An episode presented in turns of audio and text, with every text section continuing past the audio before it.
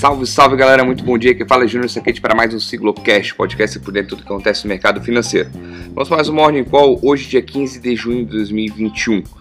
Começamos falando um pouquinho do nosso índice Bovespa ontem, fechou em alta de 0,59, chegamos a bater a barreira dos 131 mil pontos, mas encerramos aí com 130.207 pontos.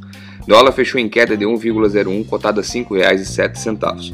Hoje os mercados amanhecem otimistas, tanto os futuros americanos quanto a Europa operam em alta no momento. Há uma expectativa para a super quarta, a reunião de amanhã, a finalização da reunião do Banco Central Americano do Federal Reserve começa hoje.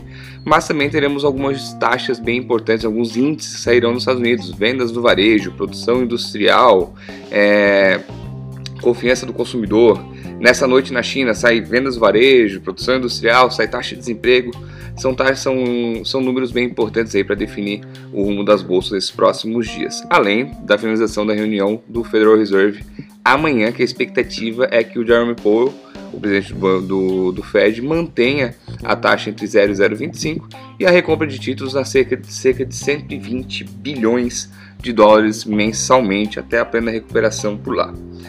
O índice DXY, que é uma cesta frente ao dólar, então ele mostra uma versão a risco, está no 0 a 0 hoje, mostrando que o mercado está bem calmo quanto a isso. O petróleo sobe 1,2% aí na expectativa de Federal Reserve manter, controlar a inflação e começar a ter uma retomada econômica mais sólida aí, tanto no mercado financeiro quanto na parte das vacinações.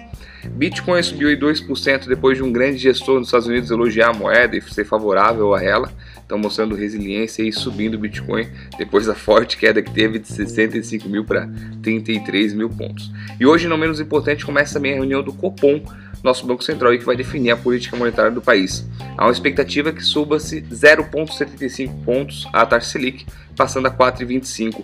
Ontem, no relatório do, da Focus, que é uma perspectiva para o que vai acontecer com a economia, saiu que a taxa Selic desse ano seria de 5,75 para 6,25. Isso não afetou muito o mercado aí, tendo que o PIB também vai ter aumentado.